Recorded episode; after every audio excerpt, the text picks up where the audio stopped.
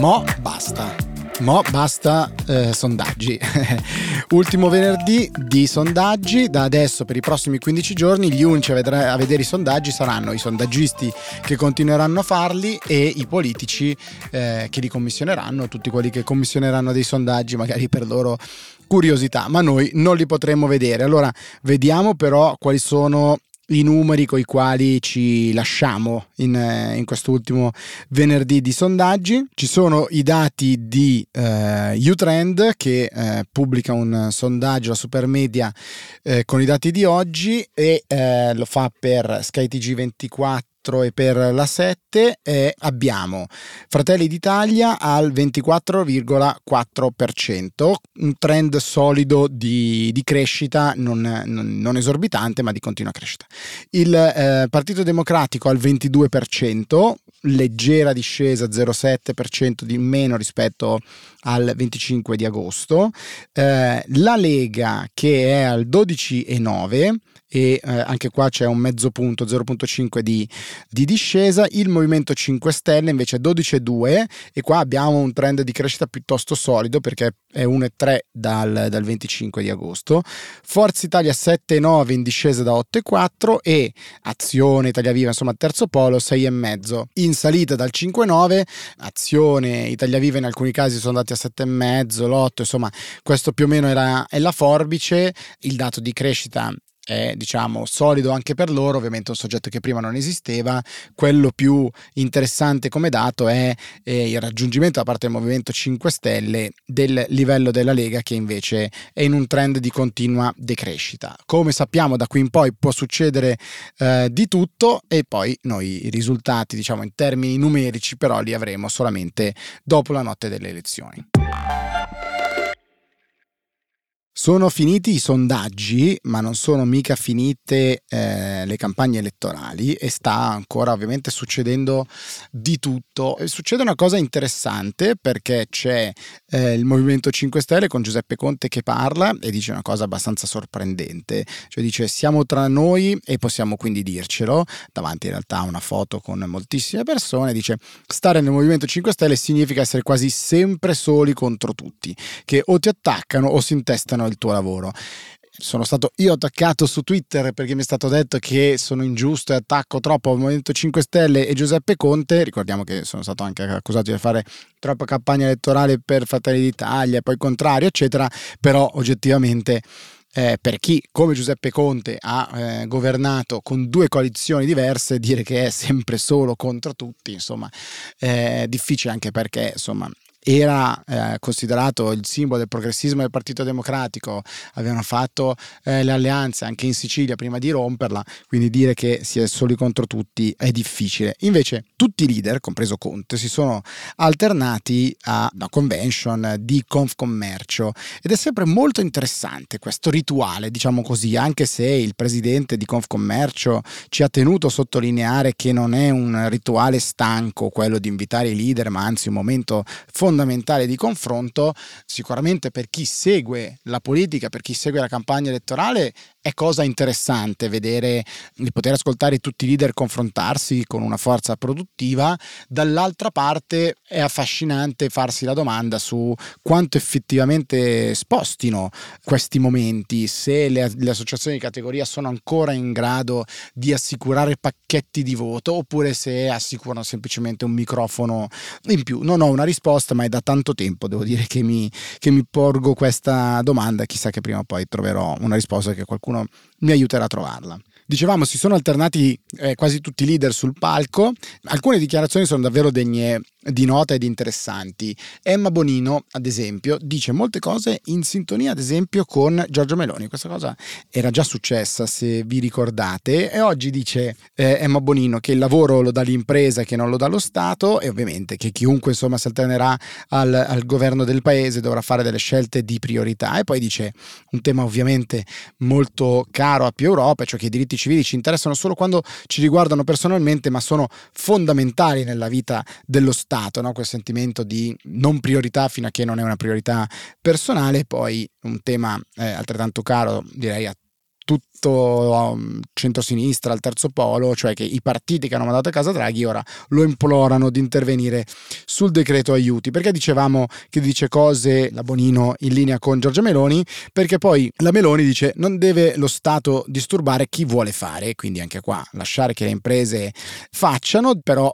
Giorgia Meloni punta su una visione strategica con asset principali l'economia del mare e la difesa del Made in Italy, che era già stata ribadita più volte. E poi interessante che Giorgia Meloni dica ancora una volta la sua idea di flat tax, che però sarebbe limitata alle imprese e ai lavoratori su quel reddito incrementale. Quindi, come abbiamo visto in altre occasioni, l'idea di Fratelli d'Italia è un 15% su quello che tu hai guadagnato in più quest'anno rispetto all'anno scorso, che, come dire, è una tassazione su un reddito incrementale. Dopodiché Meloni dice cose invece vicine a quello che dice Calenda, ma oramai mi sembra che lo dicano un po' in diversi, cioè scollegare il prezzo del gas da quello dell'elettricità, e anche lei dice di mettere un tetto europeo al prezzo del gas, che sono oramai le proposte, direi, più o meno di tutti quanti sul tema energetico. Salvini dice delle cose leggermente diverse, alcune inedite, tra cui che una luce accesa di un negozio spesso vuol dire sicurezza, quindi di non seguire forse dei comportamenti individuali che sarebbero di non grande utilità, almeno questo credo che possa essere la sua interpretazione. Ovviamente di dover intervenire sul caro bollette, e anche qua cosa interessante, dice sono preoccupato, anzi sono terribilmente preoccupato dalla sottovalutazione che in altre sedi si sta facendo dell'emergenza energetica. Direi che insomma dell'emergenza se ne sta parlando tantissimo, quindi che sia sottovalutata è difficile sicuramente, bisogna trovare delle risposte che non arrivano, ma probabilmente devono arrivare non solo in sede nazionale.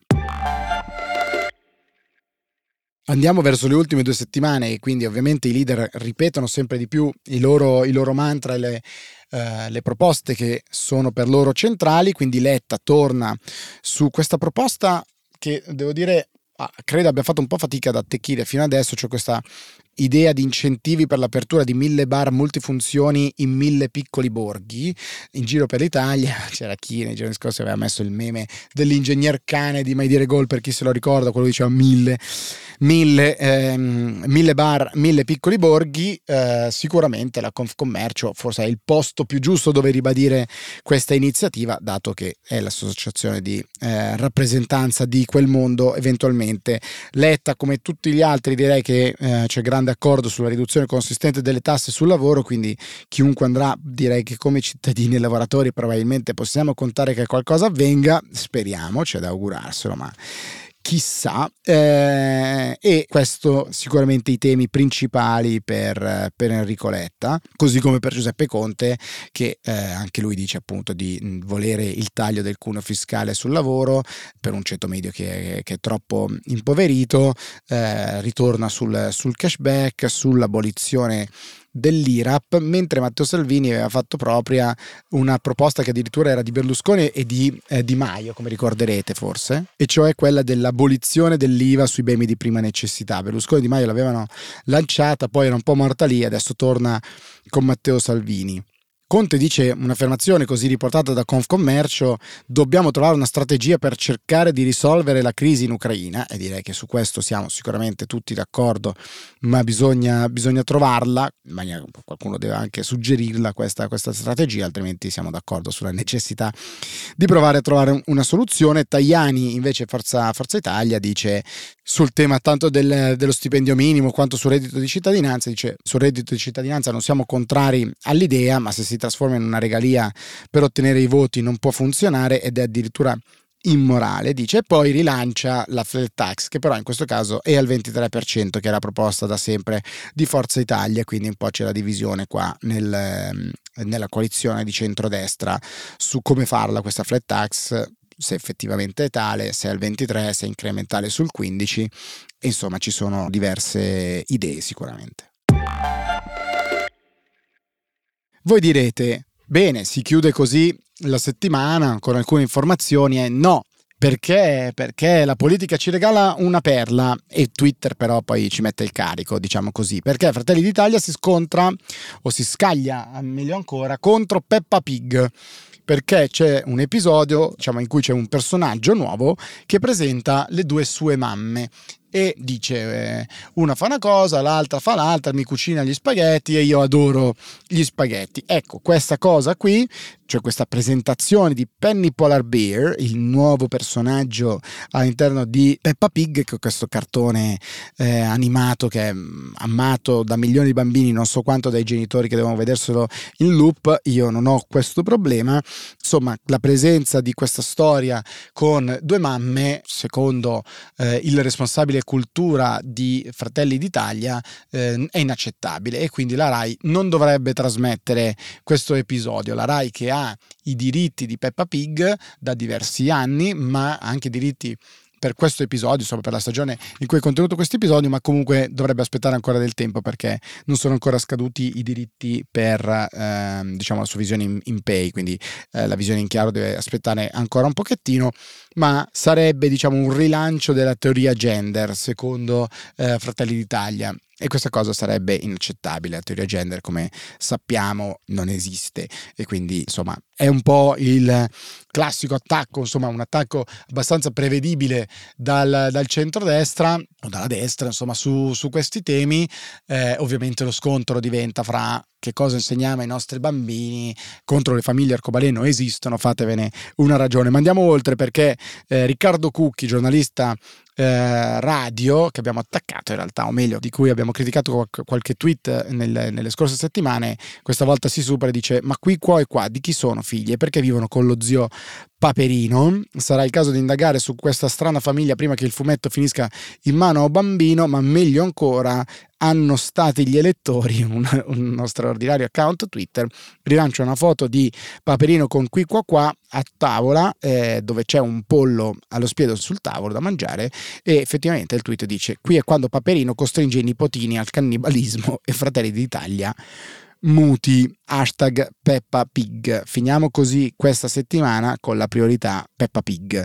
Qualcuno dirà non è prioritario ma importante, altri diranno mi avete detto che i diritti non erano prioritari perché in questa fase c'era la crisi energetica. Insomma, siamo alle solite: se dovete guardate Peppa Pig, se non dovete non guardate Peppa Pig. Fate come volete, godetevi il weekend, ci ritroviamo lunedì. Ciao a tutti.